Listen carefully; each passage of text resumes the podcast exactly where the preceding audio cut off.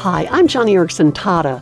When my husband Ken and I traveled to Cuba with our Wheels for the World team, we met 14 year old Isis. She had brittle bone disease, and her rusty old adult sized wheelchair with flat tires desperately needed to be replaced.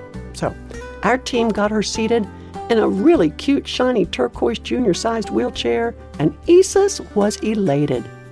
And when I gave her her very first copy of the Bible in Spanish, and I asked her to read the part in the book of James about welcoming trials as friends, well, that's all it took. Isis began reading aloud, not only that verse, but the entire first chapter of James. And everyone, from wheelchair mechanics to the Cuban families waiting, they stopped to listen to Isis read.